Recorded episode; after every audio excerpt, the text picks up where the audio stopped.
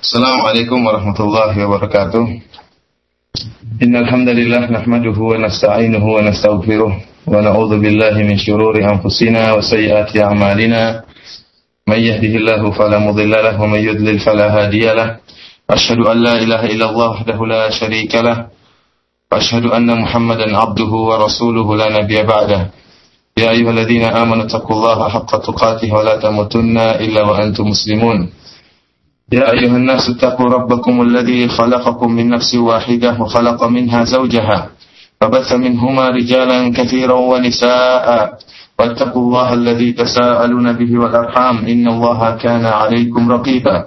يا أيها الذين آمنوا اتقوا الله وقولوا قولا سديدا. يصلح لكم أعمالكم ويغفر لكم ذنوبكم ومن يطع الله ورسوله فقد فاز فوزا عظيما.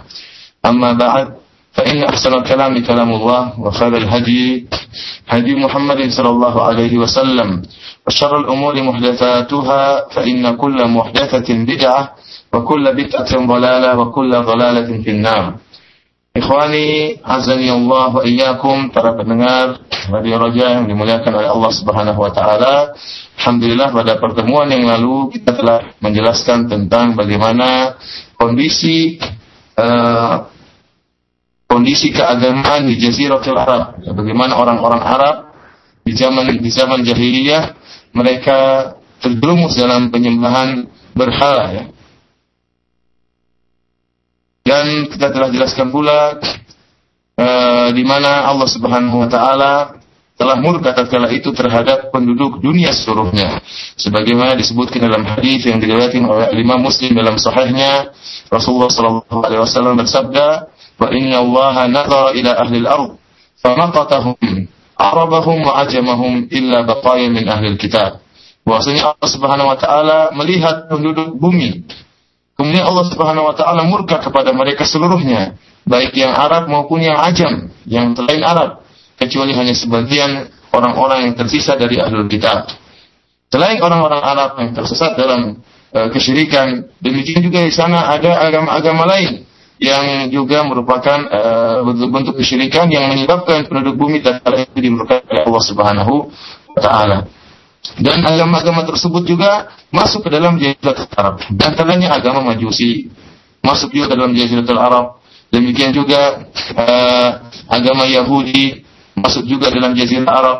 Dan demikian juga agama Nasrani, agama Kristen masuk juga dalam Jazirah Arab. Sehingga sebagian dari kabilah yang ada di Jazirah Arab uh, akhirnya memeluk agama Majusi. Sebagaimana sebagian dari kabilah Arab juga memeluk agama Yahudi dan sebagian kabilah Arab memeluk agama Nasrani ya. Namun e, oleh karenanya pada saat ini kita akan menjelaskan tentang pengaruh Yahudi terhadap eh, kabilah-kabilah uh, kabilah-kabilah ada di Jazirah Arab ya. Adapun orang-orang Yahudi kalau mereka masuk di Jazirah Arab Ya, di antaranya mereka menunggu kedatangan seorang nabi yang mereka tahu benar bahwasanya Nabi Muhammad SAW akan ada seorang nabi yang diutus di Jazirah Arab sehingga mereka sengaja untuk datang ke Jazirah Arab Ya'rifunahu kama ya'rifuna abna'ahum. Ya Allah Subhanahu wa taala sifatkan tentang orang-orang Yahudi bahwasanya mereka mengetahui Muhammad sebagaimana mereka mengetahui anak-anak mereka.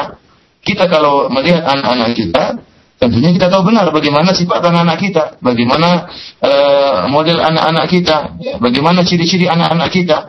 Demikianlah Allah menggambarkan saking tahunya ya benar-benar orang-orang Yahudi itu ngerti tentang siapa Muhammad sampai-sampai Allah menggambarkan pengetahuan mereka tentang Muhammad sebagaimana pengetahuan mereka terhadap anak-anak mereka sehingga mereka pun datang ke Jazirah Arab ke Jazirah Arab untuk menantikan kedatangan seorang nabi yang mereka menyangka bahwa nabi tersebut adalah dari Bani Israel, dari suku mereka. Namun kenyataannya lain, kata Allah Subhanahu wa taala memutus Nabi Muhammad dari e, bangsa Arabnya. Orang-orang Yahudi ya, melakukan kerusakan ya, melakukan kerusakan. Setelah ditinggal oleh Nabi Musa alaihissalam mereka terus melakukan kerusakan sampai mereka melakukan perubahan-perubahan dalam uh, mereka Taurat Bahkan tidak ada kerusakan yang dilakukan oleh orang-orang Yahudi yang sangat luar biasa tidak seperti dilakukan orang Nasrani. Orang-orang Nasrani melakukan kerusakan. Namun kerusakan yang dilakukan oleh orang-orang Yahudi dalam kitab Taurat mereka sungguh sangat luar biasa.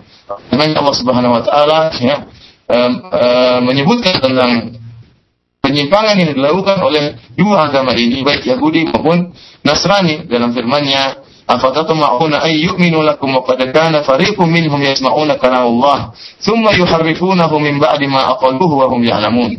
Allah Subhanahu wa taala apakah kalian kaum muslimin berangan-angan agar mereka Ahlul kitab Yahudi dan Nasrani untuk beriman kepada kalian? Padahal sebagian mereka telah mendengar firman Allah Subhanahu setelah mereka mendengar firman Allah kemudian mereka menyimpangkan firman Allah tersebut. Ya, mereka menyimpangkan kalimat Allah Subhanahu wa taala. Min ba'di ma aqaluhu wa hum ya'lamun. Padahal mereka sudah mengerti firman Allah tersebut dan mereka telah mengetahui. Namun mereka tetap merubah firman Allah ya meskipun mereka mengetahui kebenaran akan firman Allah Subhanahu wa taala. Demikian juga dalam ayat yang lain Allah Subhanahu wa taala menyebutkan tentang penyimpangan yang dilakukan oleh orang-orang Yahudi dan Nasrani di antaranya juga dalam firman yang lain fawailu lil ladzina yaktubuna alkitaba bi aydihim thumma yaquluna hadza indillah. Kata Allah sungguh celaka. Orang-orang yang mereka menulis Alkitab dengan tangan-tangan mereka menulis kitab suci dengan tangan-tangan mereka siapa? Orang-orang Yahudi dan orang-orang Nasrani. Thumma yaquluna hadza min indillah. Kemudian mereka mengaku-ngaku bahwasanya apa yang mereka tulis tersebut datang dari Allah Subhanahu wa taala. Apa tujuannya? Liyashtaru bihi thamanan qalila agar mereka mendapatkan sebagian uh, sebagian dikit dari dari dunia. Kemudian kata Allah Subhanahu wa taala, "Fawailul lahum mimma katabat aydihim." Ya, "Fawailul wailul lahum mimma yaksibun." Sungguh celaka mereka akibat apa yang mereka tulis dengan tangan-tangan mereka dan sungguh kecelakaan bagi mereka akibat apa yang telah mereka lakukan. Adapun sebagaimana saya jelaskan tadi, kerusakan penyimpangan yang dilakukan yang dituliskan oleh orang-orang Yahudi dalam kitab Taurat sungguh sangat luar biasa. Ya, dalam kitab Taurat terdapat balaya, terdapat kerusakan yang sangat luar biasa yang berkaitan dengan zat Allah Subhanahu wa taala dan juga berkaitan dengan para nabi-nabi Allah Subhanahu wa taala, para rasul. Ya. Allah Subhanahu wa taala telah menyebutkan beberapa penyimpangan orang-orang Yahudi tentang Allah Subhanahu wa taala dalam Al-Qur'an. Di antaranya orang-orang Yahudi berani-berani ya, mensifati Allah dengan miskin. Mereka mengatakan Allah miskin, subhanallah. Mereka tahu Allah adalah Tuhan mereka. Namun dengan beraninya, dengan kurang ajarnya mereka mengatakan Allah miskin, fakir. Dan Allah sebutkan dalam Al-Quran, sami Allahu qawla alladhina qalu inna Allah fakir wa nahnu agniya. Ya. Sungguh Allah telah mendengar perkataan orang-orang Yahudi yang mereka mengatakan bahwa Allah fakir, Allah miskin, wa nahnu. Adapun kami adalah orang-orang kaya. Mereka juga sebagaimana juga dalam Al-Quran uh, mereka mengatakan bahwasanya tangan Allah terbelenggu. Ya. Kata Allah Subhanahu dalam Al-Quran, "Wa qalatil yahudu yadullahi maglulat, maglulah, gullat aydihim wa lu'inu bima qalu." Ya. Kata orang-orang Yahudi, pasti tangan Allah terbelenggu. Apa kata Allah membantah? Gullat aydihim. Justru tangan orang Yahudi itulah yang terbelenggu. Wa lu'inu bima qalu dan mereka telah terlaknat dengan apa yang telah mereka uh, ucapkan bal yadahu mabsutatan yunfiqu kaifa yasha. Bahkan sesungguhnya kedua tangan Allah terbentang. Allah memberi menginfak uh, sebagaimana yang Allah kehendaki. Allah memberi rezeki sebagaimana yang Allah kehendaki.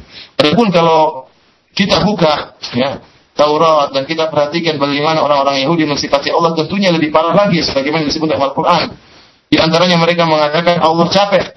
Allah Subhanahu wa taala menciptakan langit dan bumi dalam enam hari. Pada hari ketujuh Allah capek pada hari Sabtu. Ini dibantah oleh Allah Subhanahu wa taala dalam Al-Qur'an. Allah katakan walaqad khalaqna as-samawati wal ard wa ma bainahuma fi sittati ayyam wa ma massana min lughub. Kata Allah sungguh kami telah menciptakan langit dan bumi dan apa yang di antara keduanya dalam waktu enam hari. Dan kami tidak e, tertimpa pada kami rasa capek sama sekali. Mereka juga mensifati bahwasanya Allah Subhanahu wa taala tidak tahu. Tatkala Allah Subhanahu wa taala masuk ke surga, Allah mencari Adam dan Hawa. Ternyata Adam sembunyi di balik pohon. Maka Allah tanya, "Di mana kamu Adam?" Di mana kah? Allah mencari Adam di mana? Subhanallah. Allah mensifati Allah Yahid. Mereka juga mensifati bahwasanya Allah menyesal. Disebut dalam Taurat bahwasanya Allah menyesal telah mengirimkan taufan ke ke kaum Nabi Lut ya. Allah menyesal. Bahkan mereka mensifati Allah menangis. Bahkan mereka lebih parah daripada itu mereka mensifati bahwa Allah Subhanahu wa taala bergulat sama Nabi Yakub alaihissalam. Hampir-hampir Nabi Yakub mengalahkan Allah dalam gulatannya. Hanya saja Allah Subhanahu wa taala membuat makar sehingga akhirnya bisa mengalahkan Nabi Yakub alaihissalam.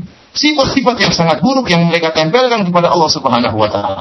Itulah sifat orang Yahudi, penyimpangan yang dilakukan orang Yahudi dalam dalam Al-Qur'an. Dan ini tidak terdapat dalam kitab Injil yang di tangan orang-orang Nasrani. Penyimpangan yang dilakukan orang Nasrani tidak seperti ini. Masih ada pengagungan terhadap Allah Subhanahu wa taala. Adapun orang-orang Yahudi sungguh luar biasa mereka menganggap Tuhan mereka seperti teman mereka, benar-benar di, diinjak-injak oleh oleh mereka. Kemudian setelah mereka berhasil atau setelah mereka selesai dari menghabisi Tuhan mereka, Allah Subhanahu wa taala, mereka kemudian mencela nabi-nabi yang diutus oleh Allah Subhanahu wa taala. Jadi ini suatu perkara yang tidak mengherankan kalau Allah saja mereka sifati seperti itu, ya hampir-hampir kalah gula dengan Nabi Yakub alaihissalam. Bagaimana dengan para nabi, para rasul? Tentunya lebih parah lagi sifat-sifat yang mereka tempelkan kepada para nabi. Contohnya mereka mengatakan Nabi Nuh alaihissalam. Nabi Nuh alaihissalam adalah sikir tukang, tukang, tukang mabuk. Mereka mensifati, mensifati Nabi Nuh alaihissalam tukang mabuk. Ya.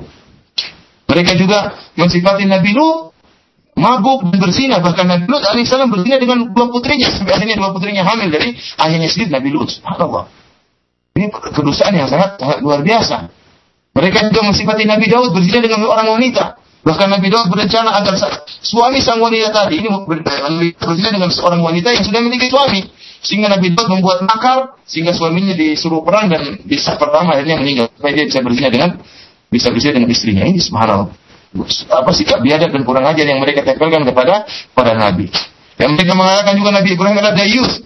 Nabi Ibrahim adalah uh, dayus apa sampai sampai Nabi Ibrahim menawarkan istrinya kepada raja yang zalim. Padahal ceritanya tidak demikian. Mereka menurut Nabi Ibrahim yang telah menawarkan istrinya Siti Sarah kepada raja yang zalim. Demikian juga mereka mensifati Nabi Yakub, ya, suka mencuri, bahkan Nabi Yakub berbuat makar. Mengambil nabian dari ayahnya Ishak dengan penipuan. Seharusnya kenabian itu diwariskan bukan dari Is dari Ishak kepada Yakub, tapi kepada kakaknya Yakub, Nabi Yakub. Namun aku ingin mewarisi kenabian dari Nabi Isa dan ayahnya sendiri, akhirnya mengadakan penipuan. Subhanallah. Inilah sifat-sifat eh, orang-orang Yahudi tempelkan kepada para nabi. Kerusakan yang mereka terus bawa kalau mereka datang ke Jazirah Arab, keyakinan tersebut ada dan termaktub dalam Taurat mereka. Bahkan sampai sekarang. Ya, kerusakan-kerusakan ini masih termaktub dalam kitab Taurat. Uh, Ikhwani fillah, azani Allah wa iyyakum para pendengar radio yang dimuliakan oleh Allah Subhanahu wa taala. Oleh karenanya, kita tidak heran kalau ternyata hobinya orang Yahudi adalah membunuh para nabi. Allah Subhanahu wa taala mengatakan qatlihimul anbiya. Orang-orang Yahudi suka membunuh para nabi. Itu hobi mereka. Setiap nabi yang tidak cocok dengan mereka, mereka bunuh. Kalau Allah yang mereka gitukan. Kalau nabi para nabi saja mereka gitukan, ya mereka sifat dengan sifat-sifat yang buruk. Bahkan mereka bunuh bagaimana dengan selain selain para nabi, bagaimana dengan kaum muslimin? Ya. Jangan kita harapkan rasa kasihan dari hati mereka. Sedangkan Nabi saja mereka mereka bunuh, apalagi kaum kaum muslimin yang bertentangan dengan akidah mereka. Oleh karena jangan kita heran kenapa orang-orang Yahudi berani mensifati Allah Subhanahu wa taala, bahkan berani mensifati nabi-nabi dengan sifat-sifat yang buruk. Kenapa? Karena untuk uh, membenarkan apa yang telah mereka lakukan. Mereka itu berakhlak buruk orang Yahudi. Kalau mereka mungkin berzina, mereka mungkin kemaksiatan, kata mereka, nabi-nabi juga demikian. Bukan sesuatu yang hal yang baru. Nabi-nabi juga demikian. Jadi mereka sengaja melakukan penyimpangan dalam Al-Quran, ya. Rahasianya kenapa? Eh, penyimpangan dalam Taurat. Kenapa? Agar apa mereka lakukan dari kerusakan dan penyimpangan. Eh, kata mereka sudah biasa. Kata para nabi pun demikian. Itulah kondisi orang Yahudi yang akhirnya mereka pun uh, berhijrah ke Jazirah Arab untuk menantikan kedatangan yang mereka sangka kedatangan seorang nabi yang mereka sangka dari bangsa mereka ternyata adalah dari bangsa Arab itu Nabi Muhammad SAW. Demikian juga orang-orang Rani sebagaimana dijelaskan tadi oleh Allah Subhanahu wa taala, mereka juga melakukan penyimpangan. Mereka menulis Alkitab dengan tangan-tangan mereka. Semua yaquluna hadza min Kemudian kata mereka ini adalah dari Allah Subhanahu wa taala. Padahal adalah tulisan dari tangan mereka dan mereka telah melakukan penyimpangan yang luar biasa dalam dalam Injil yaitu dengan mengatakan Isa adalah anak Allah Subhanahu wa taala. Itu mereka mengatakan Allah telah bersatu dengan dengan Nabi Isa alaihi alaihissalam dan ini merupakan uh, kekufuran yang sangat luar biasa. Oleh karena Allah Subhanahu wa taala mengatakan dalam Al-Qur'an kekafir tentang kekafiran mereka. Kata Allah Subhanahu wa taala, "Laqad kafara alladziina qalu inna Allaha thalithu thalatha." Sungguh telah kafir orang-orang yang mengatakan Allah itu satu dari yang tiga. Ya, akidah Trinitas itu merupakan akidah kekufuran. Allah mengatakan sungguh-sungguh benar-benar telah kafir orang-orang yang mengatakan Allah satu dari yang tiga. Dalam ayat yang lain Allah mengatakan, "Laqad kafara alladziina qalu inna Allah huwal Masih ibnu Maryam." Sungguh telah kafir ya. Orang-orang yang mengatakan ya Allah itulah Isa bin Maryam. Kenapa? Kenapa Allah menyebutkan dua model kekafiran dalam Al-Quran ini? Karena memang orang-orang Nasrani terpisah di dua. Ada yang mengatakan bahwasanya uh, Allah bersatu dengan Nabi Isa alaihissalam sebagaimana uh, bersatunya air dengan susu ya. Kalau kita aduk jadilah suatu yang baru, campuran antara air dengan susu jadi susu. Ya, jadilah air susu yang siap untuk diminum. Demikianlah kata mereka. Allah bersatu dengan Nabi Nabi Isa Jadinya tadinya dua zat yang berbeda, kemudian bersatu menjadi satu padu dan tidak bisa dipisah-pisahkan. Adapun yang kedua mengatakan bahwasanya Allah Subhanahu wa taala menempati Nabi Isa. Menempati Nabi Isa sebagaimana air yang dituangkan di sebuah gelas. Ya, ini lebih lebih lebih yang yang pertama lebih buruk daripada yang kedua. Yang kedua yang dua-duanya merupakan kekufuran. Dua-duanya merupakan kekufuran. Allah jelas dalam Al-Qur'an bahwa sini akidah akidah yang kafir dan kita harus mengkafirkan orang-orang yang berakidah seperti ini. Allah Subhanahu wa taala jelaskan bagaimana busuknya perkataan mereka ini. Dalam surat Maryam, "Wa qalu ittakhadallahu walada." Laqad ji'tum syai'an idda. تكاد السماوات يتفطرن منه وتنشق الأرض وتخر الجبال هدا أن دعوا للرحمن ولدا وما ينبغي للرحمن أن يتخذ ولدا إن كل من في السماوات والأرض إلا آتي الرحمن عبدا Allah Subhanahu wa taala mereka mengatakan bahwasanya Allah memiliki anak. Ini sebuah perkataan yang sangat Luar biasa. Hampir-hampir langit-langit, hampir hampir-hampir langit terbelah dan hampir-hampir bumi pecah dan hampir-hampir gunung-gunung uh, runtuh. Kenapa? Tatkala mereka mengatakan bahwasanya Allah telah mengambil anak. Padahal tidak tidak pantas dan tidak layak bagi Allah Subhanahu wa taala pencipta alam semesta ini untuk memiliki anak. Sungguhnya seluruh yang ada di langit dan bumi datang kepada Allah sebagai hamba. Isa alaihissalam adalah seorang hamba manusia biasa, tidak pantas untuk bersatu dengan Allah Subhanahu wa taala. Bagaimana Allah, zat yang maha kuasa, zat yang maha sempurna bersatu dengan seorang makhluk seperti Nabi Isa yang penuh kekurangan. Ya. Yang penuh kekurangan, yang mungkin sakit, yang mungkin lapar, yang mungkin lemah, yang mungkin buang air, yang mungkin menikah. Bagaimana zat yang maha kuasa bersatu dengan makhluk yang penuh kelemahan. Oleh karenanya perkataan bahwasanya Allah bersatu dengan makhluk, bersatu dengan Nabi Isa merupakan penghinaan terhadap Allah Subhanahu wa taala. Para pendengar radio Raja yang dimuliakan oleh Allah Subhanahu wa taala, karenanya ingatlah jangan sampai kita terpedaya dengan propaganda ya orang-orang yang mengatakan bahwa tiga agama itu sama. Agama Yahudi, agama Nasrani, agama Islam adalah agama yang sama, yang tidak benar. Bagaimana agama tauhid yang dibangun atas penyembahan Allah saja disamakan dengan agama kesyirikan? Bagaimana disamakan antara ketauhid dengan kesyirikan? Yang sungguh bodohnya yang kita ya, yang terpengaruh dengan propaganda ini ya, yang mengatakan Islam, Yahudi dan Islam sama saja ya. Ketahuilah bahwasanya orang-orang Yahudi, orang-orang Nasrani tidak mau disamakan dengan kita. Tidak mau disamakan dengan kita. Kenapa kita berburunya mau menyamakan diri kita dengan mereka? Mereka tidak mau menyamakan diri mereka dengan kita. Walan tarda yahudu walan nasara hatta tattabi'a millatahum. Tidak akan ridho orang Yahudi dan orang Nasrani sampai kalian ikuti agama agama mereka. Allah jelaskan tidak akan ridho. Bagaimana sama antara Yahudi dengan Islam? Ternyata kaum muslimin dibantai. Bagaimana sama? Karena itu orang yang mengucapkan kalimat ini sama menyamakan antara kesyirikan dengan dengan tauhid itu orang yang tidak tahu akalnya ke mana. Ke mana akalnya saya tidak tahu. Allah Subhanahu wa taala mengkafirkan jelas-jelas laqad kafara alladziina qalu inna Allah huwal masihul maryam. Sungguh benar-benar telah kafir orang yang mengatakan bahwasanya Allah Isa bin Maryam. Lantas dia mengatakan sama saya jadi masalah. Semua bisa masuk surga. Ini adalah pemikiran yang sesat yang harus kita peringatkan kepada saudara-saudara kita dan kepada anak-anak kita akan akan bahayanya pemikiran seperti ini. Kalau memang semua agama sama, sudah buat apa kita beragama Islam? Kita masuk agama yang lain saja. Bukankah agama yang lain itu lebih mudah? Boleh minum bir, boleh macam-macam. Ya mungkin zina juga boleh tidak jadi masalah. Ngapain kita memeluk agama Islam? Peluk saja agama yang lain kalau memang sama. Ikhwani, sani Allah wa iyyakum para pendengar radio yang dimuliakan oleh Allah Subhanahu wa taala, ya. Itulah ya beberapa agama yang terdapat di Jazirah Arab seperti diutusnya Rasulullah sallallahu alaihi wasallam. Agama Yahudi, agama Nasrani, demikian juga agama Majusi. Yang sebagian kabilah Arab kemudian memeluk agama-agama tersebut karena terpengaruh dengan dakwah dakwah mereka. Sebagaimana hadis yang tadi kita sebutkan di awal pengajian bahwasanya Allah Subhanahu wa taala murka terhadap penduduk bumi. Seluruhnya baik orang Arab maupun selain Arab illa baqaya min ahli kitab. Kecuali sebagian dari orang-orang yang tersisa dari ahli kitab.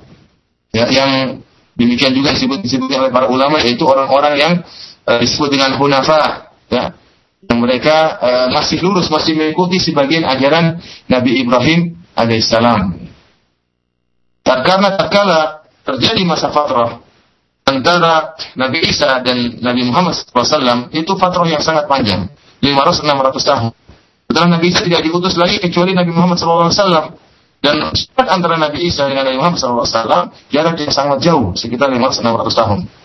Sehingga dikenal oleh dengan masa fatrah yang Allah Subhanahu wa taala sebutkan dalam Al-Qur'an, "Ya ahlal kitab, qad ja'akum rasuluna yubayyinu lakum ala fatratin minar rusuli an taqulu ma ja'ana min basyirin wala nadhir. Wahai ahlul kitab, datang kepada kalian rasul kami yang telah menjelaskan kepada kalian ala fatratin minar rusul ya. Datang pada saat uh, di masa fatrah ya. Jadi antara fatrah antara Nabi Isa dan Nabi Muhammad fatrah yang sangat panjang, masa jeda yang sangat panjang sampai 500 atau 600 600 tahun.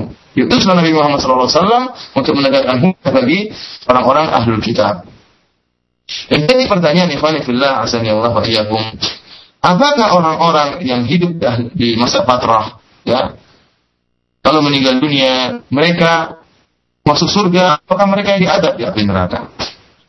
Sebelum kita bahas ini, saya ingin jelaskan bahwasanya di masa fatrah ya, sebelum diutusnya Muhammad SAW sebagai seorang rasul, ada orang-orang yang uh, berjalan di atas agama yang lurus.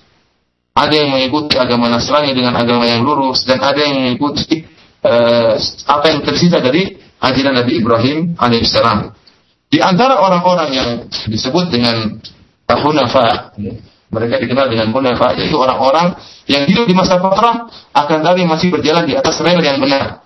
Tidak melakukan kesyirikan, tidak beribadah kepada patung-patung, ya. tidak berada kepada tidak beribadah terhadap berhala. Di antara mereka tentunya Nabi Muhammad SAW. Muhammad sebelum beliau menjadi Nabi juga berada di atas satr, di atas uh, sebagai orang hunafa, ya, termasuk orang-orang hunafa. Karena Nabi SAW tidak pernah uh, menyembah menyembah berhala. Demikian juga di antara orang-orang yang termasuk hunafa adalah Zaid bin Amr bin Nufail. Zaid bin Amr bin Nufail. Sebagaimana diriwayatkan oleh Ibnu Ishaq dengan sanad yang hasan Kata Asma binti Abi Bakar radhiyallahu taala anhuma, "Laqad ra'aitu Zaid bin Amr bin Nufail musnidan dhahrahu ila al-Ka'bah. Yaqulu ya ma'syara Quraisy, والذي نفسي زيد بيده ما أصبح أحد منكم على دين إبراهيم غيري kata Asma binti Abi Bakar saya pernah melihat Zaid bin Amr bin Nufail menyandarkan punggung dari Ka'bah kemudian dia berkata wahai orang-orang Quraisy demi zat yang jiwa uh, Zaid jiwaku berada di tangannya, tidak seorang pun dari kalian yang berada di atas agama Ibrahim kecuali saya. Tidak ada seorang pun yang berada atas agama Ibrahim kecuali saya. Artinya dia mengetahui bahwasanya masih ada sisa dari ajaran Nabi Ibrahim. Maka dia mengatakan kalian seluruhnya orang Quraisy ada yang seperti saya yang berada di atas ajaran uh, Nabi Ibrahim. Bahkan dia, dia berkata dalam doanya, Allahumma inni law a'lamu ahabbal wujuhi ilaik abadtuka bihi walakinni la a'lam. Kata dia Allah, kalau saya, saya tahu cara yang paling baik untuk menyembah engkau, saya akan kerjakan cara tersebut ya Allah. Hanya saja saya saya tidak tahu. Summa yasjudu ala rahilatihi. Kemudian dia pun sujud di atas uh, onta dia, di atas kendaraannya. Kemudian dia berkata, ilahi ilahu Ibrahim. Sungguhnya Tuhanku adalah Tuhan Ibrahim, Tuhannya Ibrahim. Wa dini dini Ibrahim. Dan agamaku adalah agamanya Nabi Ibrahim alaihissalam. Jadi di antara orang-orang munafik yang masih di atas rel yang lurus sebelum diangkatnya Rasulullah SAW sebagai seorang nabi antaranya Said bin Amr bin Nuhail ya. Disebutkan oleh Imam Al Bukhari rahimahullah dalam sahihnya bahwasanya si Amr ini si uh, bin Amr ini dia pergi ke Syam untuk mencari agama yang benar. Akhirnya dia bertemu dengan salah seorang alim dari kalangan orang-orang Yahudi. Dia ingin mengenal agama Yahudi untuk masuk dalam agama Yahudi. Namun apa kata orang Yahudi tersebut? Innaka la takunu ala dinina hatta ta'khudhu hatta ta'khudha nasibaka min fadlillah. Kata orang Yahudi tersebut, wahai Zaid bin Amr bin Nufail, kau tidak mungkin bisa masuk dalam agama kita sampai kau kebagian murkanya Allah Subhanahu wa taala. Karena orang Yahudi tahu bahwa mereka dimurkai oleh Allah Subhanahu wa taala. Dia mengatakan kau tidak mungkin bisa masuk agama kita kecuali engkau kena sebagian murka Allah Subhanahu wa taala. Apa kata ma afiru ila min ghadabillah ta'ala. Bukankah saya ini berusaha mengenal agama kalian kecuali untuk lari dari murka Allah? Bagaimana saya masuk agama kalian kalau saya akhirnya dimurkai oleh Allah Subhanahu wa taala? Akhirnya dia pun meninggalkan agama uh, agama Yahudi ya. Namun uh, disebutkan bahwasanya Zaid bin Nufail ini bertemu dengan Rasulullah SAW. Akan tapi dia meninggal dunia sebelum diangkatnya Nabi Muhammad SAW sebagai seorang Rasul. Orang kedua yang disebutkan oleh para ahli sejarah, termasuk dari orang-orang yang khunafa, adalah Warqa bin Naufal. Warqa bin Naufal. Yang Warqa bin Naufal ini diriwayatkan bahwa dia pernah keluar bersama Zaid bin Nufail ke negeri Syam untuk mencari mencari agama, agama yang benar. Akhirnya dia pun masuk Kristen. Ya. Tetapi si Zaid tidak ridho kecuali agama Nabi Ibrahim alaihissalam. Dan kita tahu kisahnya kalau Rasulullah SAW uh, khawatir suatu menimpa dirinya tatkala bertemu dengan malaikat Jibril, maka Rasulullah SAW pulang ke rumah bertemu dengan Khadijah istrinya radhiyallahu taala Akhirnya Khadijah pun mengajak uh, Rasulullah SAW untuk bertemu dengan Waraqah bin ya, seorang pendeta yang beragama Nasrani akan tapi dia tidak melakukan kesyirikan dan dia tidak menyembah berhala dan tidak menyembah kecuali pada Allah Subhanahu wa taala. Akhirnya dia ceritakan ah, Khadijah menceritakan kisah yang telah menimpa Nabi Muhammad sallallahu alaihi wasallam. Apa kata Waraqah bin? In yaku sadiqan fa inna hadha namus mithlu namus Musa. Karena Warqa bin Naufal, kalau memang si Muhammad ini benar, sesungguhnya yang datang menemui dia adalah malaikat yang telah mendatangi Nabi Isa juga, yaitu malaikat Jibril alaihissalam. Yang menemui dia adalah malaikat Jibril sebagaimana telah menemui Nabi Isa alaihissalam. Kemudian dia mengatakan, seandainya engkau nanti pasti, engkau akan diusir oleh kaummu, ya wahai Muhammad. Kalau kuntu jada'an, dan suruhkan nasran mu'azzaran. Ya. Saya akan menolong engkau dengan penolongan yang sangat kuat. Akhirnya kata Nabi SAW, apakah kaumku akan mengusirku? Kata Wahab bin semua Nabi pasti akan diusir oleh, oleh kaumnya. Ikhwani, ini menunjukkan bahwasanya Wahab bin Nawfal e, juga termasuk orang-orang yang berjalan di atas rel yang lurus dikenal dengan Hunafa. Orang yang berikutnya di masa fatrah yang terhadap orang-orang Hunafa seperti Kus bin Sa'idah al-Iyadi. Orang yang bernama Kusu bin Sa'idah al-Iyadi. Ya. Dan disebutkan oleh ahli sejarah banyak orang-orang yang seperti itu ya. Seperti Arbab bin Ri'ab, kemudian Suwaid bin Amir al-Mustalaqi, kemudian juga Asad Abu Kar, Abu Kar bin al-Himyari, dan banyak orang-orang yang disebutkan oleh ahli sejarah termasuk orang-orang yang e, di masa patroh akan tetapi mereka berjalan di atas rel yang lurus yang dikenal dengan hunafa. Sekarang ikhwani menjadi permasalahan antara kita bagaimana nasib orang-orang tersebut? Ya. Orang-orang yang di masa patroh namun melakukan kesyirikan. Orang-orang di masa patroh yang e, termasuk hunafa yang tidak melakukan kesyirikan maka insya Allah mereka akan masuk surga kalau mereka mati dalam keadaan bertauhid kepada Allah Subhanahu Wa Taala. Karena mereka, sebagian mereka ada yang menganut agama Nasrani yang masih lurus, sebagian mereka ada yang menganut agama Nabi Ibrahim yang masih lurus, yang belum tercampur dengan kesyirikan. Dan jadi pertanyaan kita bagaimana dengan orang-orang di masa fatrah yang terjerumus dalam kesyirikan, kemudian meninggal dunia. Bagaimana nasib mereka? Apakah mereka dihadap di api neraka? Ataukah mereka diberi udur oleh Allah Subhanahu Wa Taala kemudian dimasukkan dalam surga Allah Subhanahu Wa Taala? Ya.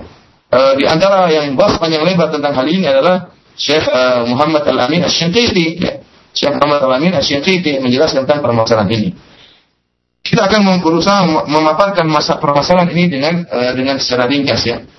Ketahui ikhwani fillah wa akhwati fiddin azani Allah iyyakum para pendengar radio yang dimuliakan oleh Allah Subhanahu wa taala. Allah berfirman dalam Al-Qur'an dalam surat Al-Isra, "Wa ma kunna mu'adzibina hatta nab'atha rasula." Sungguhnya kami tidak akan mengadab sampai kami mengutus seorang rasul. Kami tidak akan menghadap sampai kami mengutus seorang rasul. Dalam ayat yang lain Allah Subhanahu wa taala berfirman, "Rusulan mubasysyirin wa mundzirin alla yakuna lin-nasi 'ala Allahi hujjatun ba'da rusul." Demikianlah rasul-rasul yang kami utus untuk memberi kabar gembira dan untuk memberi peringatan. Li'alla yakuna lin-nasi 'ala Allahi hujjah, agar orang-orang tidak memiliki hujjah untuk menentang Allah Subhanahu wa taala setelah diutusnya para rasul. Jadi Allah mengutus para rasul untuk menegakkan hujah. Sehingga Allah tidak akan mengadab sampai Allah mengutus para rasul. Kalau Allah sudah mengutus para rasul dan kemudian mereka tetap kafir kepada Allah, baru akan ditegakkan hujah. Demikian juga baru akan eh, setelah ditegakkan hujah baru akan ditegakkan adab kepada mereka. Demikian juga dalam ayat yang lain uh, Allah mengisahkan tentang orang-orang di azab di api neraka. Wa qala alladziina fil nari li khazanati jahannam ud'u rabbakum yukhaffif 'anna yawman. Orang-orang di neraka mereka mengatakan kepada penjaga neraka jahanam, mintalah kepada Rabb kalian agar mengurangi azab yang menimpa kami meskipun hanya sehari. Apa kata penjaga neraka jahanam para malaikat? Qalu awalam taku ta'tikum rusulukum bil bayyinat? Qalu bala. Bukankah telah datang rasul-rasul kalian dengan membawa penjelasan? Mereka mengatakan benar. Intinya orang yang diazab dalam api neraka telah datang kepada mereka para para rasul. Oleh karena ayat-ayat yang seperti ini menunjukkan bahwasanya orang yang hidup di masa patrah, ya masa jeda antara dua orang rasul, kemudian meninggal dalam kesyirikan, mereka diberi uzur oleh Allah Subhanahu wa taala. Ini pendapat sebagian ulama. Sebagian ulama yang lain berpendapat pendapat yang bertentangan yang mereka mengatakan bahwa seluruh orang yang mati dalam keadaan kafir, seluruh seluruh orang yang mati dalam kesyirikan, meskipun termasuk al-fatrah, maka dia akan masuk dalam api neraka. Akan masuk dalam api api neraka.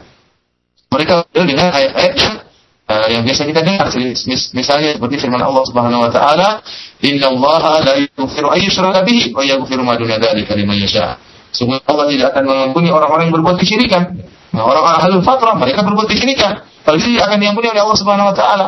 Dalam ayat yang lain Allah Subhanahu wa taala berfirman, "Innahu may yusyrik billah faqad harrama Allahu alaihi jannah." Sungguh barang siapa berbuat kesyirikan kepada Allah, maka Allah telah haramkan bagi dia surga.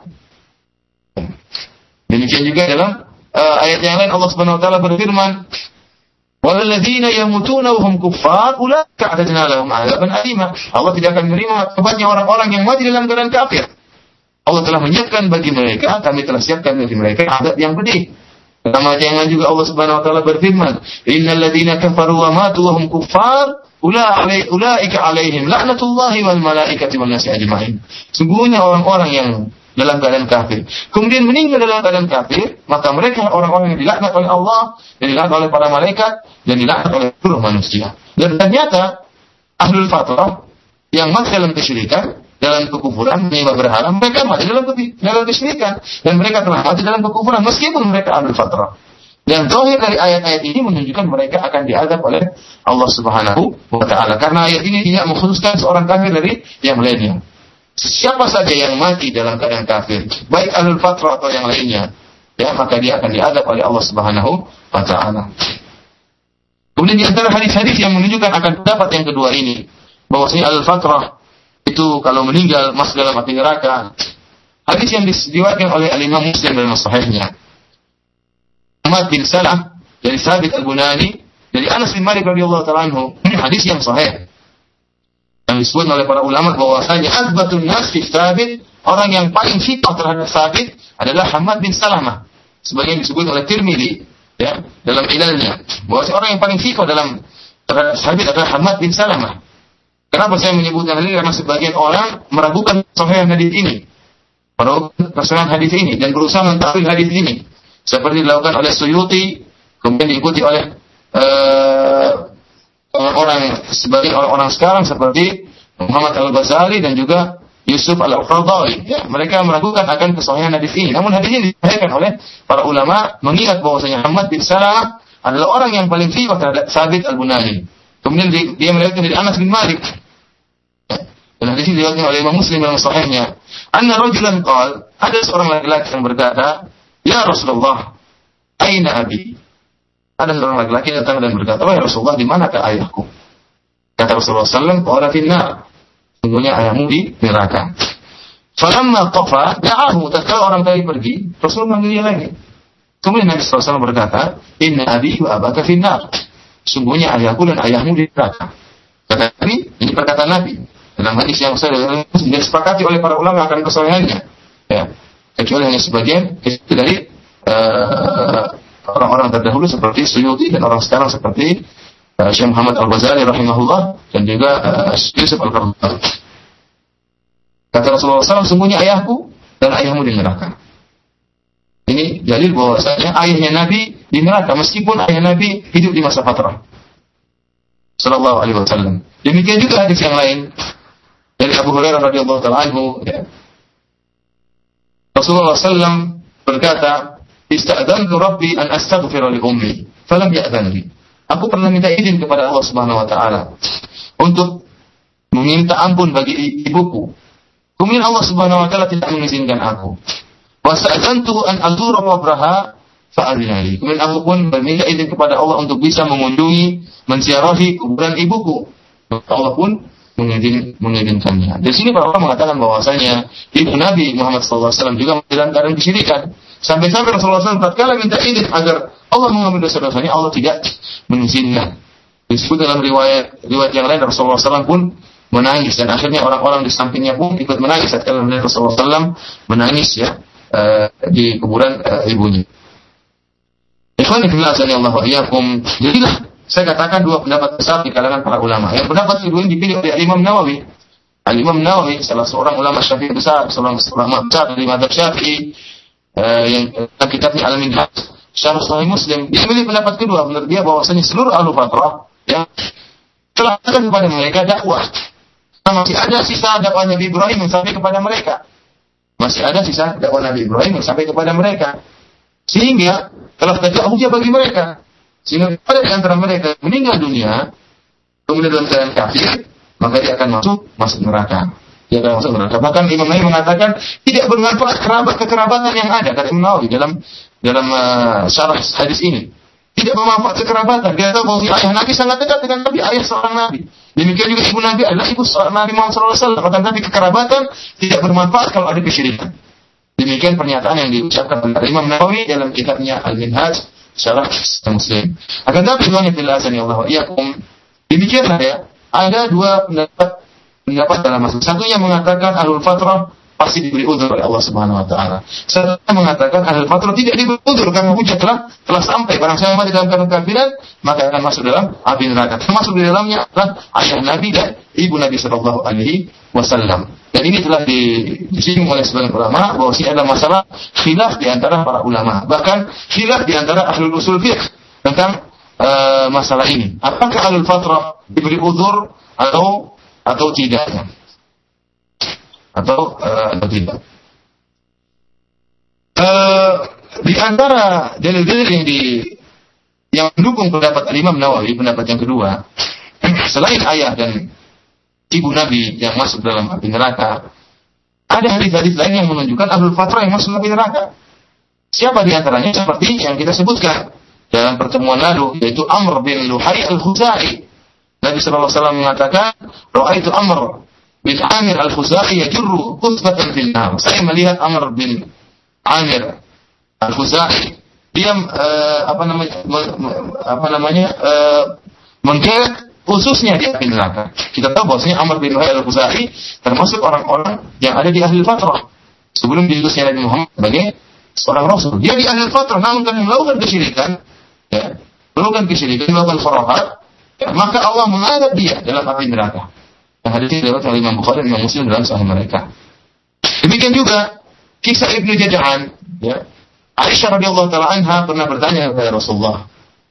Aisyah berkata, "Ya Rasulullah, Ibnu Jad'an kana fil jahiliyah yasilur rahim wa yut'imul miskin fahal dhaka nafi'uhu kata Aisyah wahai Rasulullah Ibnu Jad'an si Ibnu Jad'an ini ya Rasulullah zaman jahiliyah ya senantiasa menyambung silaturahmi senantiasa beli fakir makan kepada fakir miskin orang lain apakah itu bermanfaat bagi dia kata Nabi wasallam la yanfa'uhu innahu lam yaqul yawman rabbi ighfir li khati'ati yawmaddin tidak akan bermanfaat bagi dia kebaikan yang dia lakukan, silaturahminya, memberi makan fakir miskin, tidak akan bermanfaat bagi dia. Kenapa? Dia tidak pernah sehari pun berkata, sekalipun tidak pernah berkata, Ya Allah, ampunilah aku, ampunilah kesalahan-kesalahanku pada hari pembalasan kelak.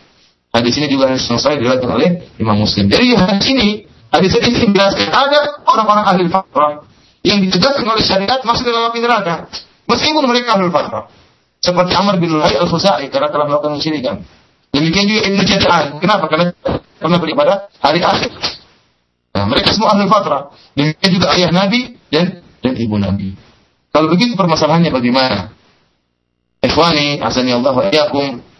Sebagian ulama berusaha untuk menjamak dua pendapat ini. Ya, di antaranya Syekh Muhammad Al-Amin Asyinqiti yang dalam kitabnya Adwaul Bayan. Ya. Karena dia menyebut ada nas yang tegas dalam masalah khilaf ini. Bahwasanya ahlul fatrah ada yang diberi uzur. Ahlul fatrah ada yang diberi uzur. Tidak semua ahlul fatrah masuk neraka meskipun mati dalam kesyirikan. Di dalilnya hadis yang diriwayatkan oleh uh, Al Imam Ahmad dalam Mustadnya, demikian juga Al Bazar bahwasanya Nabi Shallallahu Alaihi Wasallam pernah bersabda hadis yang sahih. Nabi Shallallahu Alaihi Wasallam arba'atun yaumal qiyam. Ada empat orang pada hari kiamat. Rajulun asam la yasma'u Seorang yang dia tuli dan tidak mendengar sesuatu pun. Ini yang pertama, tuli tidak mendengar sesuatu pun. Warajulun ahmaq. Ada seorang laki-laki yang bodoh. Warajulun hadim. Ada seorang laki-laki yang tikun. Sudah kurang tikun. Warajulun mata fi fatrah. Perhatikan. Warajulun mata fi fatrah. Seorang laki-laki yang dia meninggal di masa fatrah. Di masa jahiliyah misalnya. Apa Nabi kemudian? Fa'ammal asam fayaqul laqad ja'a al-Islam wa ma asma'u syai'an. Tatkala dia dihadapkan kepada Allah pada hari kiamat, dia mengatakan minta uzur kata dia Allah. Telah datang Islam, namun saya tidak mendengar apa-apa. Saya tuli ya Allah, tidak bisa dengar tentang Islam. Makanya tidak masuk Islam ya Allah. Ini yang pertama. Yang kedua, ahmak yang bodoh yang bahlul. Dia mengatakan ya ya Islam dia yahdifun ini bil ba'd. Ya Allah bagaimana saya masuk Islam ya Allah? Datang Islam karena saya ini orang bodoh anak-anak lemparin saya dengan kayak unta anak-anak lemparin saya. Bagaimana saya masuk? Saya bodoh tidak paham. Bagaimana bisa masuk Islam maka saya tidak masuk Islam yang ketiga hal orang yang tikun dia juga tidak masuk kemudian minta uzur kepada Allah kata dia fayaqul ya Rabb Laqad Islam wa aqilu syai'an. Ya Allah. Islam sudah datang, namun saya tidak kenal Islam. Bagaimana saya bisa masuk Islam sedangkan saya tidak bisa mengerti apa-apa? Saya sudah pikun, tidak mengerti. Wa ma syai'an, tidak bisa mengerti apa-apa. Adapun yang keempat, yang mati dalam keadaan fatrah kata Nabi, wa amma alladhi mata fi fatrah fa yaqulu ma ma atani laka rasulun ya'khudhu mawathiqahum yuti'annahu ya yang keempat mengatakan Allah bagaimana saya masuk Islam? Tidak seorang pun, seorang Rasul pun yang kau utus kepadaku. Tidak seorang Rasul pun yang kau utus kepadaku.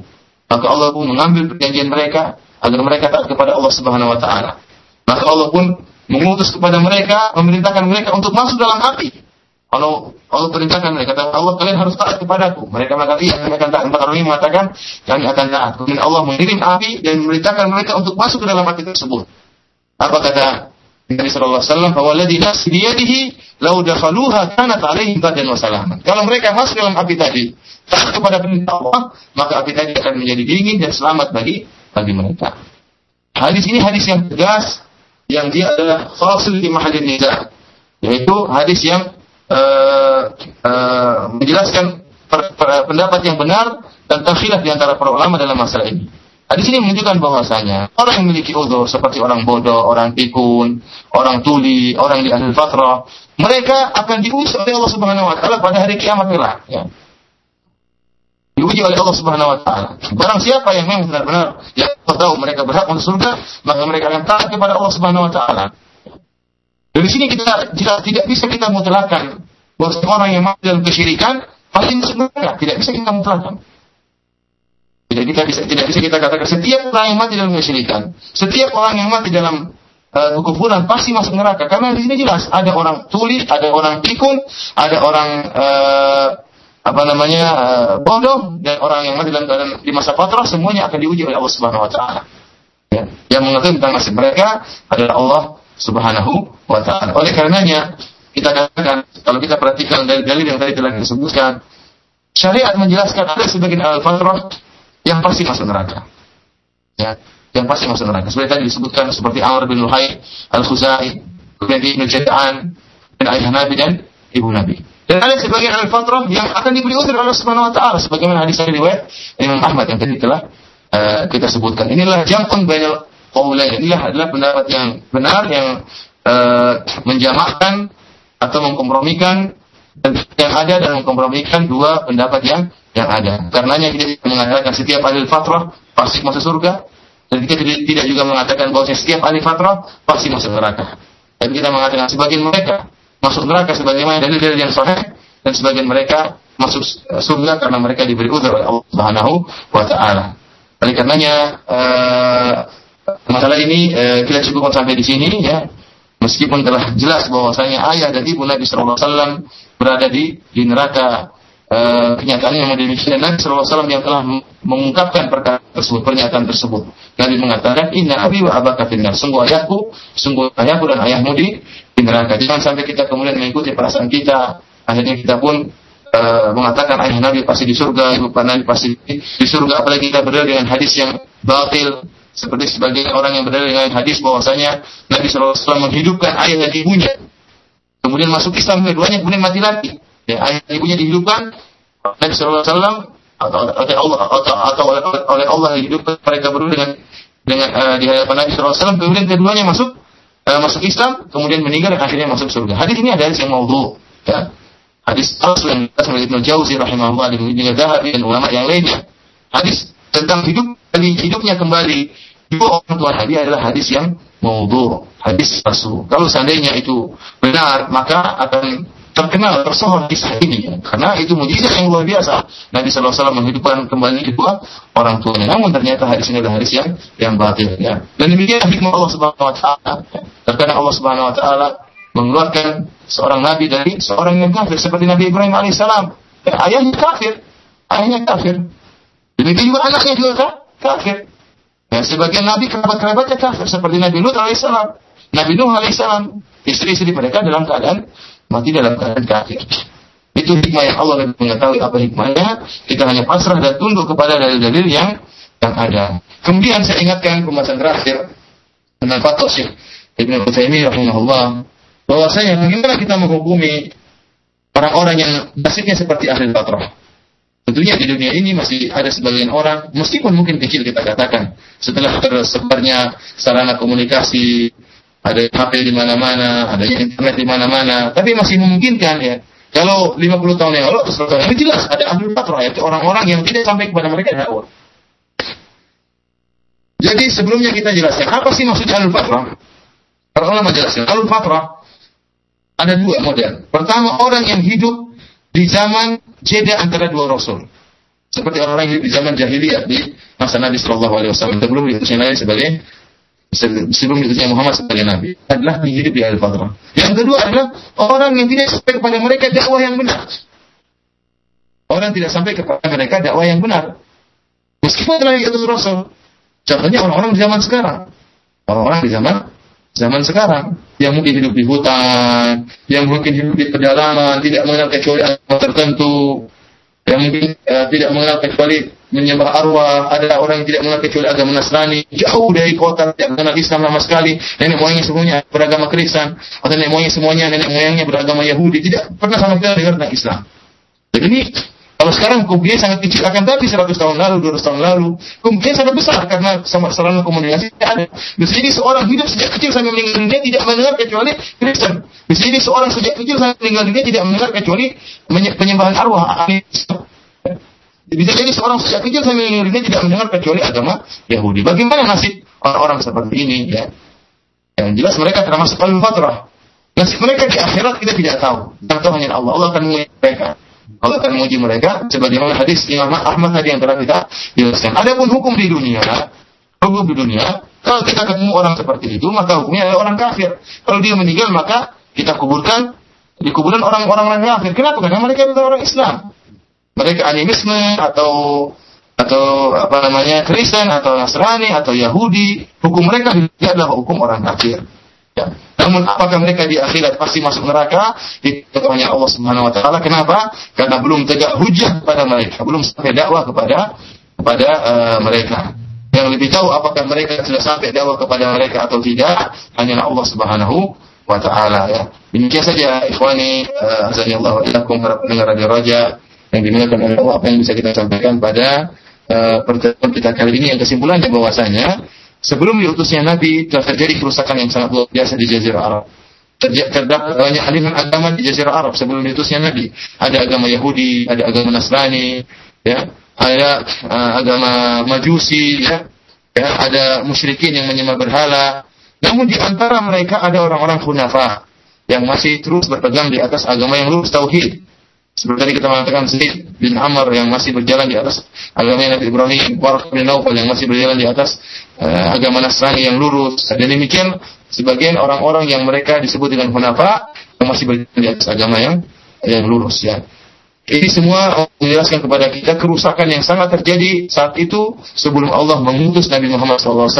Karena saatnya sudah tepat, kalau kerusakan sangat luar biasa, maka perlu diutus seorang Rasul untuk mengembalikan kembali ajaran uh, Nabi Ibrahim alaihissalam yang telah mulai hilang, tercampur dengan kesyirikan, tercampur dengan bid'ah, tercampur dengan khurafat. Maka Allah pun mengutus Nabi Muhammad SAW untuk mengembalikan agama nenek moyangnya, agama Nabi Ibrahim alaihissalam yang dibangun di atas tauhid. Demikian saja apa yang bisa disampaikan pada kesempatan kali ini. Kurang lebihnya mohon maaf.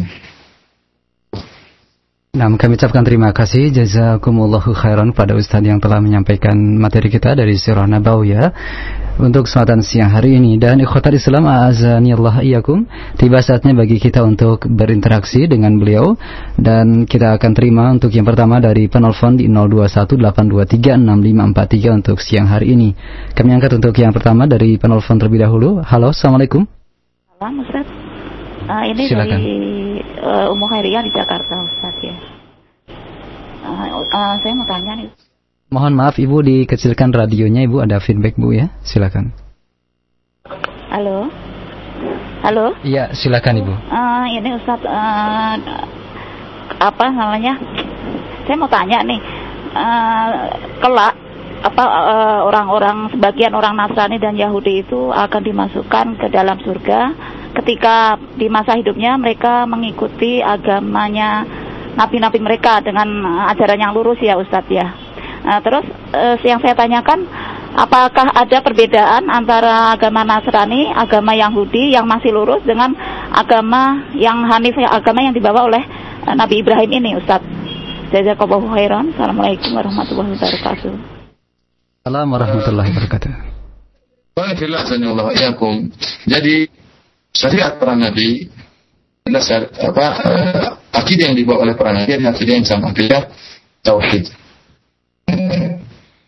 Uh, bahwasanya akidah mereka semua sama yaitu hanya beribadah kepada Allah saja tetapi syariat yang berbeda-beda. Syariat yang berbeda-beda. Syariatnya Nabi Ibrahim tidak sama dengan syariatnya Nabi Ismail tidak sama dengan syariatnya Nabi Ishaq tidak sama dengan syariat Nabi Musa dan tidak sama dengan syariat Nabi Isa dan tidak sama dengan syariat Nabi Muhammad SAW Tentunya setiap nabi bawa kebenaran dan pengikut mereka ya sebelum terjadi penyimpangan, sebelum terjadi perubahan terhadap kitab suci ya, tentunya mereka berada di atas agama tauhid. Mereka berada di atas agama tauhid dan tidak ada bedanya dari sisi akidah antara Nasrani dan Yahudi dengan uh, dengan Nabi Ibrahim dan ajaran Nabi Muhammad. Tidak ada bedanya dengan syarat ajaran mereka belum terjadi perubahan. Namun sekarang telah terjadi perubahan ya. Dan eh, tatkala Nabi Muhammad SAW telah diutus, maka orang Nasrani meskipun masih lurus, tidak melakukan kesyirikan harus mengikuti Nabi Muhammad. Dalam satu hadis Rasulullah SAW bersabda, "La yasma'u bi hadil min hadhihi al-ummah Yahudiyun atau Nasraniyun ya. Summa la ya-, la yu'minu bihi illa kana min ashabin nar." Atau kama qala sallallahu alaihi wasallam. Kata Nabi wasallam, "Tidaklah mendengar tentangku seorang pun dari umat ini baik Yahudi maupun Nasrani kemudian tidak tidak beriman kepada aku maka dia akan termasuk penduduk api api neraka. Jadi setelah datang Nabi Muhammad SAW maka Nabi SAW memansuhkan syariat-syariat sebelumnya.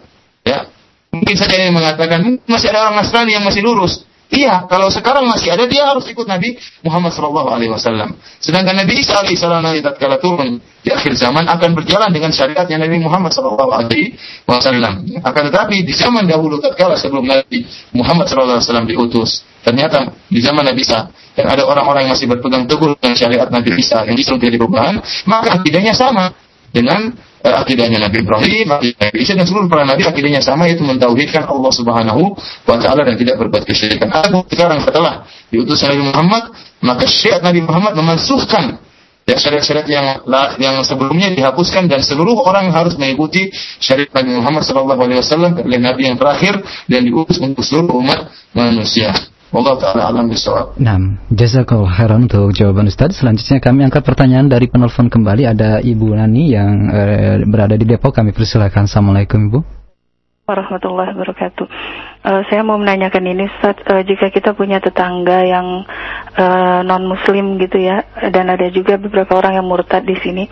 Uh, bagaimana cara kita mendakwahkan waktu saya mendengar kajian Syekh itu dengan akhlak yang baik? Apakah perlu kita menegakkan hujah juga Ustaz seperti aslim taslam gitu? uh, ke mereka dengan cara memberikan buku hanya terkendala ini Ustaz dengan peraturan pemerintah tidak boleh mempengaruhi orang yang beragama lain. Nah, terus yang kedua ini orang eh, orang-orang yang masuk ke firqoh itu Ustaz uh, buku-buku yang mereka pakai Ustadz-Ustadz pun itu dari mereka semua sehingga seolah-olah tidak terbuka pikiran ketika melihat kebenaran Islam yang sebenar itu seperti apa apakah ini diberi toleransi juga itu itu aja Assalamualaikum warahmatullahi Assalamualaikum warahmatullahi wabarakatuh. Uh, para pendengar radio yang dimuliakan Allah Subhanahu wa taala, ya, kita tentunya uh, ingin berdakwah ya. Kita ingin menyebarkan dakwah Islam. Kita ingin menjadikan Islam adalah agama yang zahir, yang nampak di seluruh alam semesta. Oleh karenanya kita tidak tidak hanya mendakwahi kaum muslimin yang masih melakukan penyimpangan, kita juga mendakwahi orang-orang yang berada di luar agama kita, seperti Yahudi dan Nasrani atau Buddha atau Hindu atau Majusi yang semuanya adalah agama kesyirikan ya. kita dakwahkan kita mendakwahi mereka agar mereka bertauhid kepada Allah Subhanahu wa taala. Adapun cara dakwah tentunya masing-masing kita lebih ngerti tentang orang yang sedang kita hadapi. Setiap tempat tentunya berbeda dengan tempat yang lain, bahkan setiap orang berbeda dengan orang yang lain. Masing-masing orang yang kita hadapi memiliki metode khusus yang tentunya kita lebih lebih ngerti ya. Dengan akhlak yang mulia, dengan memberi buku, dengan ber, mengajak berdialog ya. Dan semuanya itu disyariatkan dalam Islam ya. Kita kasih buku ya atau kita ajak dialog, kita kasih hadiah untuk menarik hatinya. Semuanya insya Allah kalau kita niatkan untuk dakwah, kita akan dapat pahala dari Allah Subhanahu wa taala. Ya, ada pun mengenai toleransi. Maksudnya toleransi, maksudnya mentoleransi agama mereka, artinya membenarkan agama mereka. Kalau maksudnya mentoleransi adalah membenarkan agama mereka, maka tidak benar. Berarti kita telah membenarkan kesyirikan, membenarkan uh, kesyirikan dan uh, kalau kesyirikan benar berarti tauhid itu batil. Tauhid itu uh, batil. Tapi kalau maksudnya toleransi ya, artinya tetap bergaul dengan mereka ya, tetap bergaul dengan mereka, tetap uh, bermuamalah dengan mereka, maka itu melihat kondisi yang ada ya, kondisi yang ada. Negara kita ini tetap kita harus bermuamalah dengan dengan mereka. Tidak mungkin kita berpisah terutama seperti saya misalnya tinggal di Irian Jaya yang tentunya saya pun belajar bersama orang Nasrani, sekelas bersama mereka, bahkan duduk sebangku dengan mereka ya. Tidak bisa saya lepas dari mereka. Yang bisa saya lakukan adalah berakhlak mulia di hadapan mereka dan berajak dialog. Dialog dengan tenang dengan mereka. Semoga Allah Subhanahu wa taala membuka hati mereka. Siapa tahu dengan satu kalimat minimal membuat mereka rancu dengan agama mereka atau bahkan kemudian Allah beri hidayah sehingga memeluk agama Islam yang penuh rahmat ini. Jadi dakwah tetap berjalan, adapun caranya ya insya Allah masing-masing berusaha untuk melakukan cara yang terbaik dan itu kembali sesuai dengan kondisi masing-masing orang yang kita hadapi. Allah taala.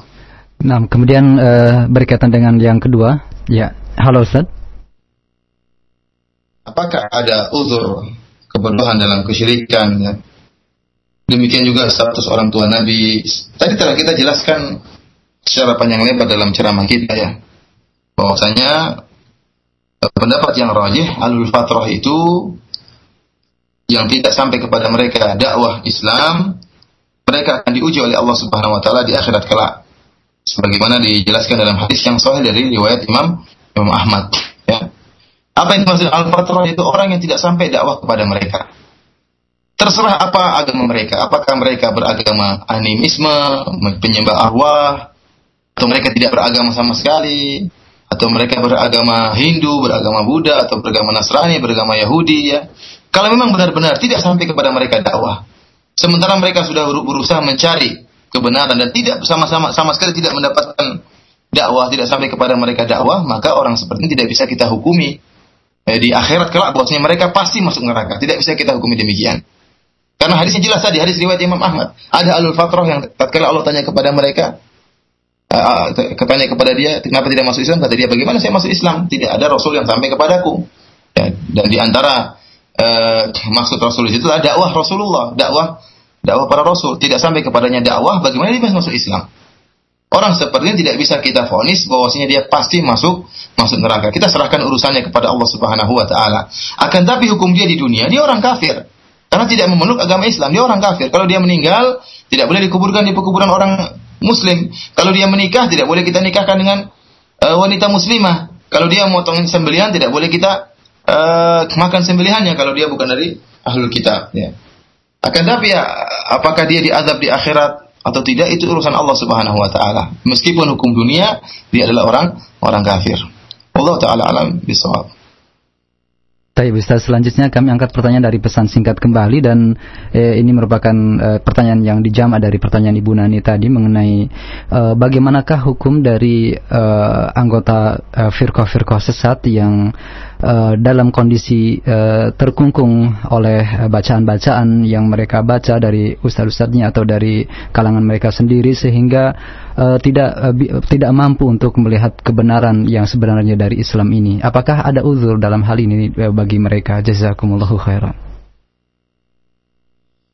Para pendengar dari roh yang dimuliakan oleh Allah Subhanahu wa taala, masalah uzur adalah masalah yang gaib. Yang tahu hanyalah Allah Subhanahu wa taala.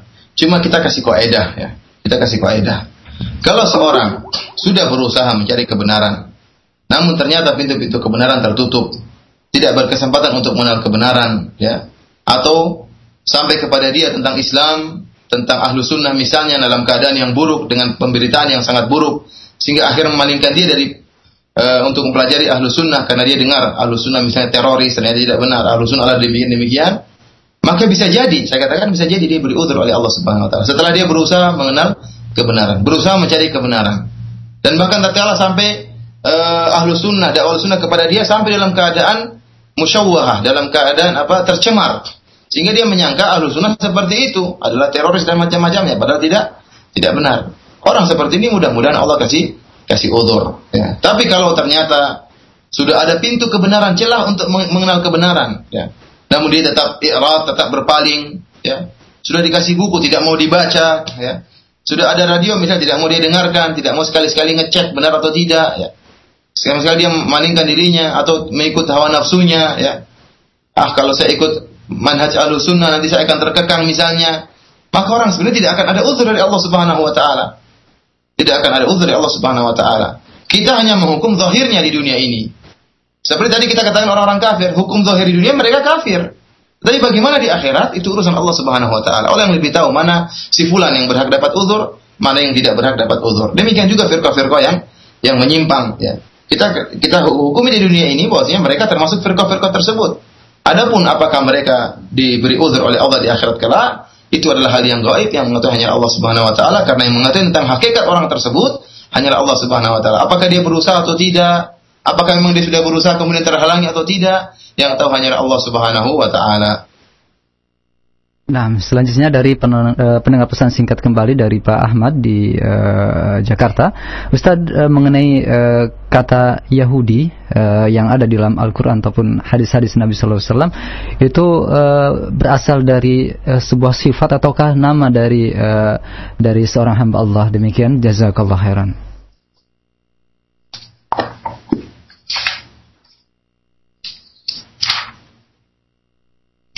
Ikhwani fillah azani Allah iyyakum.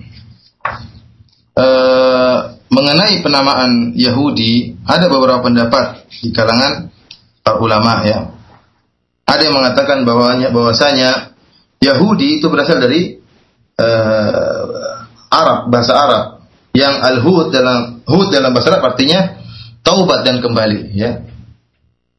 Ya, taubat dan kembali artinya uh, ya, Yahudi adalah bahasa Arab yang dia asalnya berasal dari bahasa Ibrani. Ya. Namun diambil apa diadopsi oleh bahasa Arab sehingga akhirnya menjadi bahasa Arab. Namun asalnya dari bahasa Ibrani. Yang dalam bahasa Arab Yahud itu atau Hud itu artinya uh, taubat atau kembali kepada Allah Subhanahu wa taala. Sebagaimana dalam firman Allah Subhanahu wa taala uh, di mana Nabi Musa alaihissalam pernah berkata, "Inna hudna ilaik." Itu kami kembali kepada engkau ya Allah Subhanahu wa taala.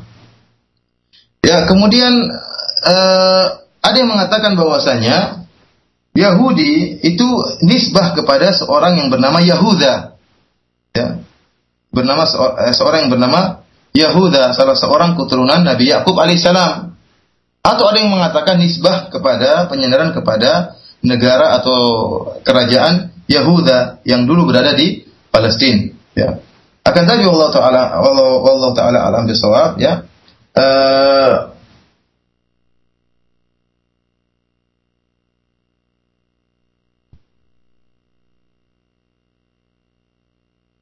Ya, enam. Saya tidak bisa merojikan, tidak bisa merojikan salah satu dari kedua pendapat tersebut, ya, tentang asal muasal penamaan Yahudi. Ya. Akan tapi uh, yang agama Yahudi adalah orang-orang yang menyangka mereka adalah pengikut Nabi Musa alaihissalam ya. Adapun Israel sebagaimana saya jelaskan Israel adalah Yakub alaihissalam. Adapun penamaan Yahudi asalnya mana yang lebih benar Allah taala alam bisa saya tidak tahu. Nah, uh, selanjutnya kami angkat pertanyaan yang uh, datang dari pesan singkat kembali dari Umu Sela di Bekasi Timur. Ustadz ada yang uh, menyatakan dari salah seorang tokoh agama bahwasannya uh, panggilan ya ahlal kitab di dalam uh, Al-Qur'anul Karim juga termasuk ke dalam umat Islam. Apakah hal ini benar dan apa konsekuensi dari hal ini? Jazakallah khairan.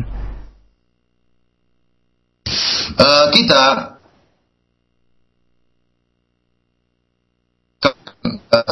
bahasa itu orang yang punya kitab yang diturunkan oleh Allah Subhanahu wa taala. Orang Islam termasuk orang-orang yang memiliki kitab suci.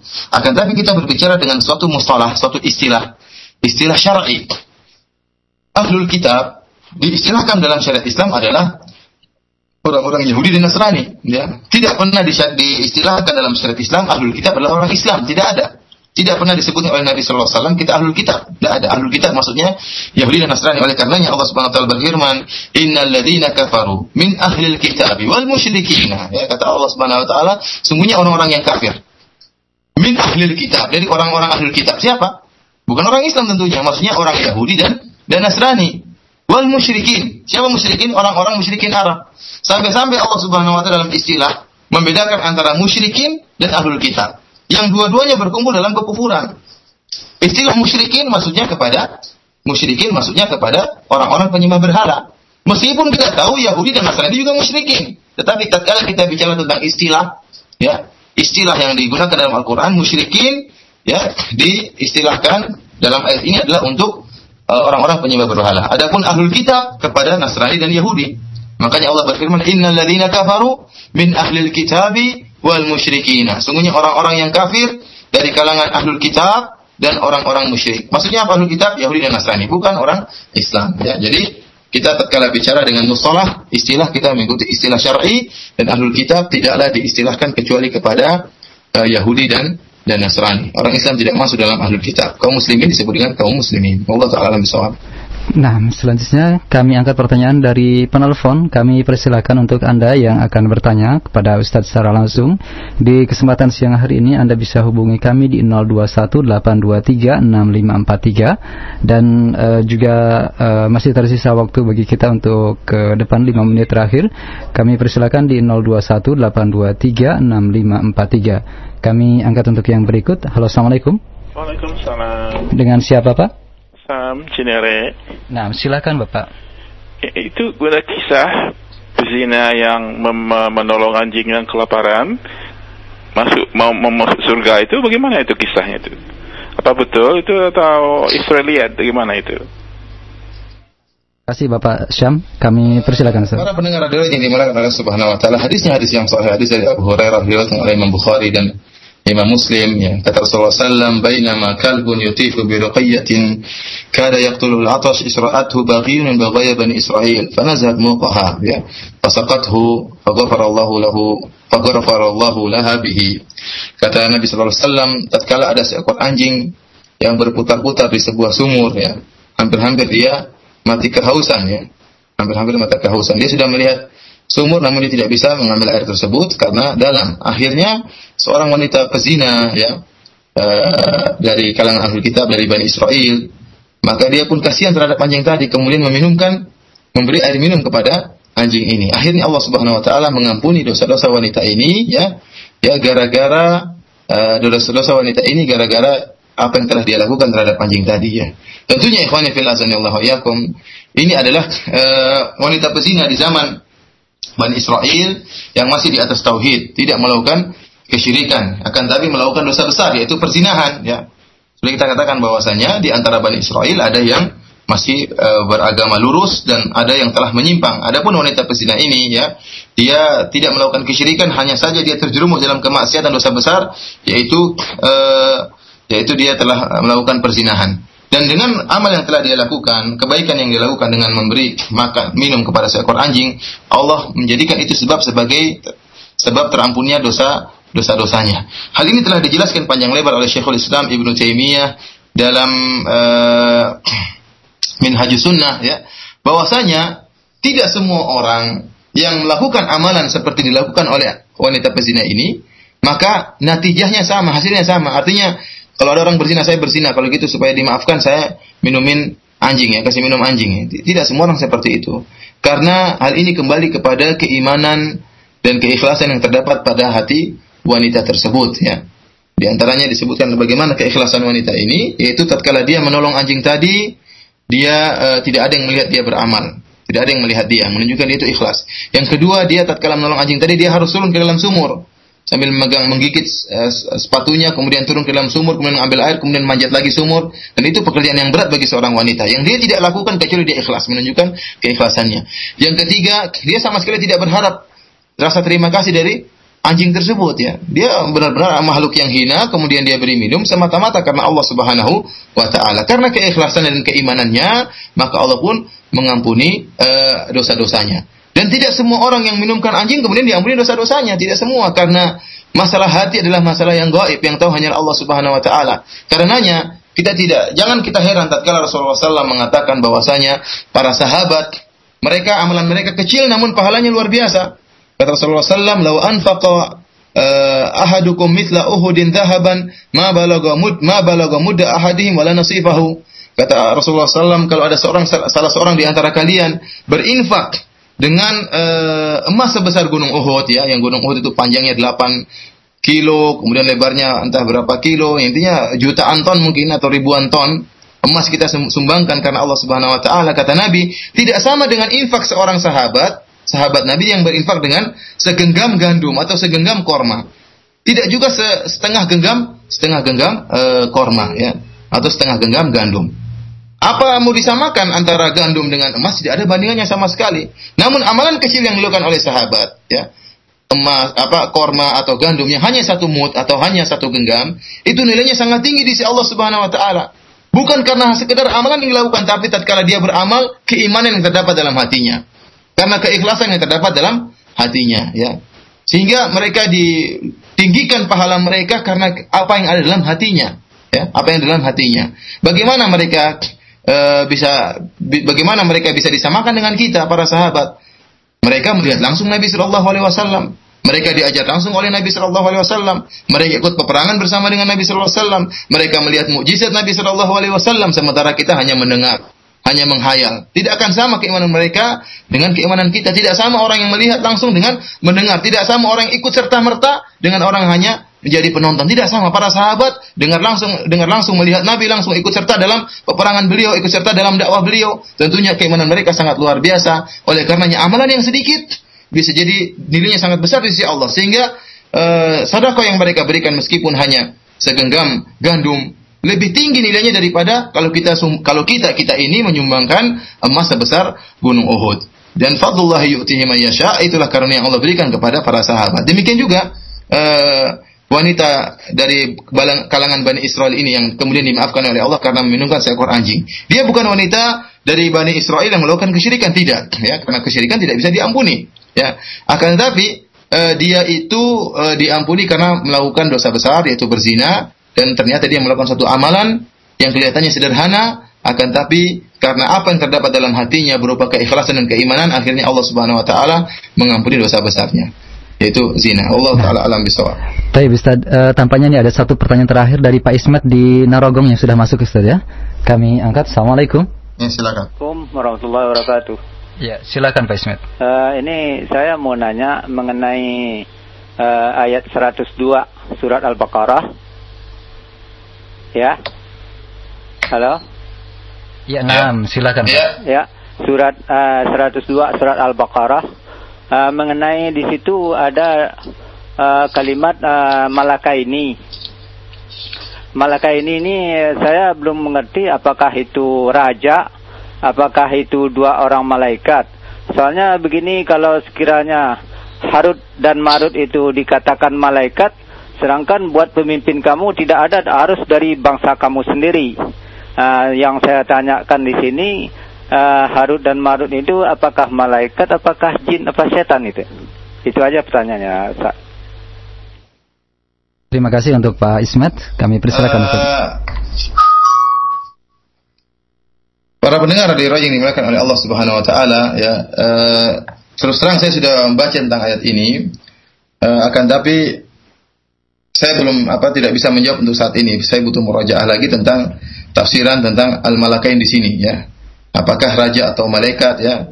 Allah taala alam bisawab. Insyaallah pada pertemuan berikutnya saya akan menjawab pertanyaan ini. Allah taala alam bisawab. Nah, kami ucapkan terima kasih Ustaz. Jazakallah khairan atas uh, kajian kita di siang hari ini dan mungkin ada satu penutup untuk uh, menutup perjumpaan kita silakan Ustaz. Uh, demikian saja para pendengar radio Raja yang dimuliakan Allah Subhanahu wa taala apa yang kita uh, bisa sampaikan pada kesempatan kali ini ya. Sebagai kesimpulan sebagaimana tadi Ana telah sampaikan bahwasanya Nabi Nabi Shallallahu Alaihi Wasallam diutus oleh Allah Subhanahu Wa Taala pada suatu masa di mana masa yang sangat buruk atau dikatakan super buruk, di mana uh, Allah Subhanahu Wa Taala murka kepada penduduk bumi seluruhnya, baik orang Arab maupun selain Arab, uh, yang seluruhnya terjerumus dalam kesyirikan dengan berbagai macam model kesyirikan bahkan terutama di Jazirah Arab benar-benar terjadi uh, merupakan pusat ke, ke, kerusakan baik dari sisi akidah maupun sisi sisi moral sebagaimana telah kita jelaskan pada pertemuan lalu. Dari sisi akidah di situ ada agama Yahudi, ada agama Nasrani, ada agama Majusi, ada yang menyembah uh, matahari, ada yang menyembah patung ya. Dari sisi akhlak terjadi perzinahan dengan berbagai berbagai macam modelnya. Kemudian anak wanita di, dibunuh hidup-hidup kerusakan moral yang sangat luar biasa dan kerusakan akidah yang sangat luar biasa. Sehingga tepatlah uh, tepatlah saat di mana Allah Subhanahu wa taala mengutus Nabi Muhammad sallallahu alaihi wasallam untuk mengembalikan uh, apa uh, cahaya yang pernah dibawa oleh Nabi Ibrahim alaihissalam. Kalau kita melihat ini semua maka kita bersyukur kepada Allah Subhanahu wa taala telah mendapatkan cahaya yang dibawa oleh Nabi Muhammad SAW telah merasakan nikmatnya tauhid dan telah merasakan moral yang diajarkan oleh Rasulullah SAW, adab yang diajarkan oleh Nabi SAW. Bagaimana kita kalau dulu hidup di zaman seperti itu ya? Apakah kita menjadi pengikut Rasulullah atau bahkan kita menjadi kafir kepada Rasulullah? Kita tidak tahu. Alhamdulillah Allah Subhanahu Wa Taala uh, apa namanya uh, menjadikan kita termasuk orang-orang yang mengikuti jalan Nabi Muhammad sallallahu alaihi wasallam. Demikian saja, kurang lebihnya saya mohon maaf. Wabillahi taufiq. Assalamualaikum warahmatullahi wabarakatuh.